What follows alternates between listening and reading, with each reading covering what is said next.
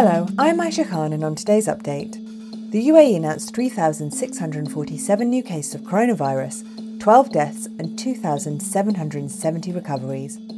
There were over 183,000 tests carried out. Globally, there have now been over 102.5 million cases. Expatriates can obtain Emirati citizenship for the first time in a new process set out by Sheikh Mohammed bin Rashid on Saturday. Legal changes also mean a person can retain their original nationality, allowing them to become dual citizens. Citizenship is difficult to obtain in the Gulf and is not traditionally offered to foreigners. The new rules do not provide people with a path to citizenship that can be applied for. Instead, skilled professionals would be nominated by government or royal court officials. The government is yet to set out how nominees would be identified, People eligible for nomination include investors, individuals with specialised professions, such as doctors or scientists, as well as artists and other talented or creative people. The changes to the law also allow families, the spouse and children, of those eligible to receive citizenship. The family may also retain their current nationality.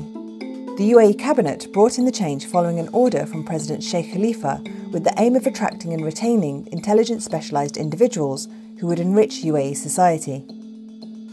Abu Dhabi has introduced stricter entry rules that will come into force from Monday, February the 1st. The decision comes after an increase in the number of COVID 19 cases in the country.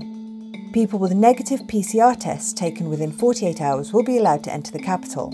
If they stay in the Emirate for four days or more, they must take a PCR test on day 4 and day 8.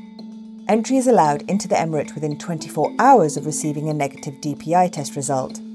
DPI test results are available within minutes, but DPI tests cannot be used to enter Abu Dhabi on two consecutive occasions.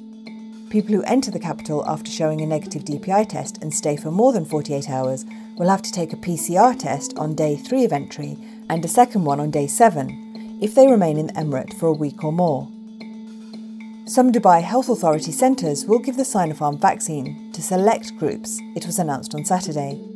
The vaccine will be given to Emirati citizens and Dubai residents aged 60 and above, starting from today.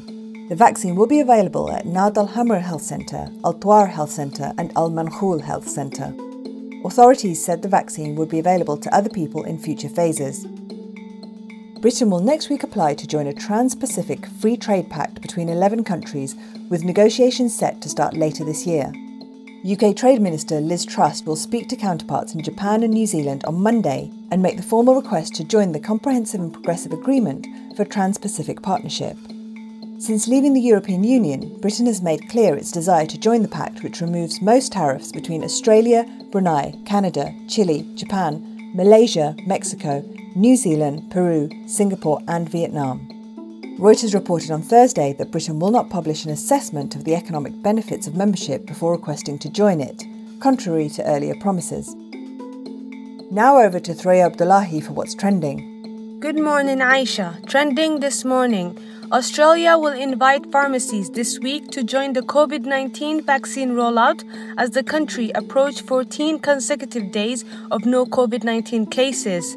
Also trending, thousands flee Hong Kong to the UK in fears of another crackdown since Beijing imposed a strict national security law last summer. Finally, President Emmanuel Macron defended his decision to hold off on a third lockdown, telling the public he had faith in their ability to beat COVID 19 without extreme measures in place, even as a third wave spreads and the vaccine rollout wavers. That's it for today's update. For our full range of podcasts, head to the podcast section of thenationalnews.com.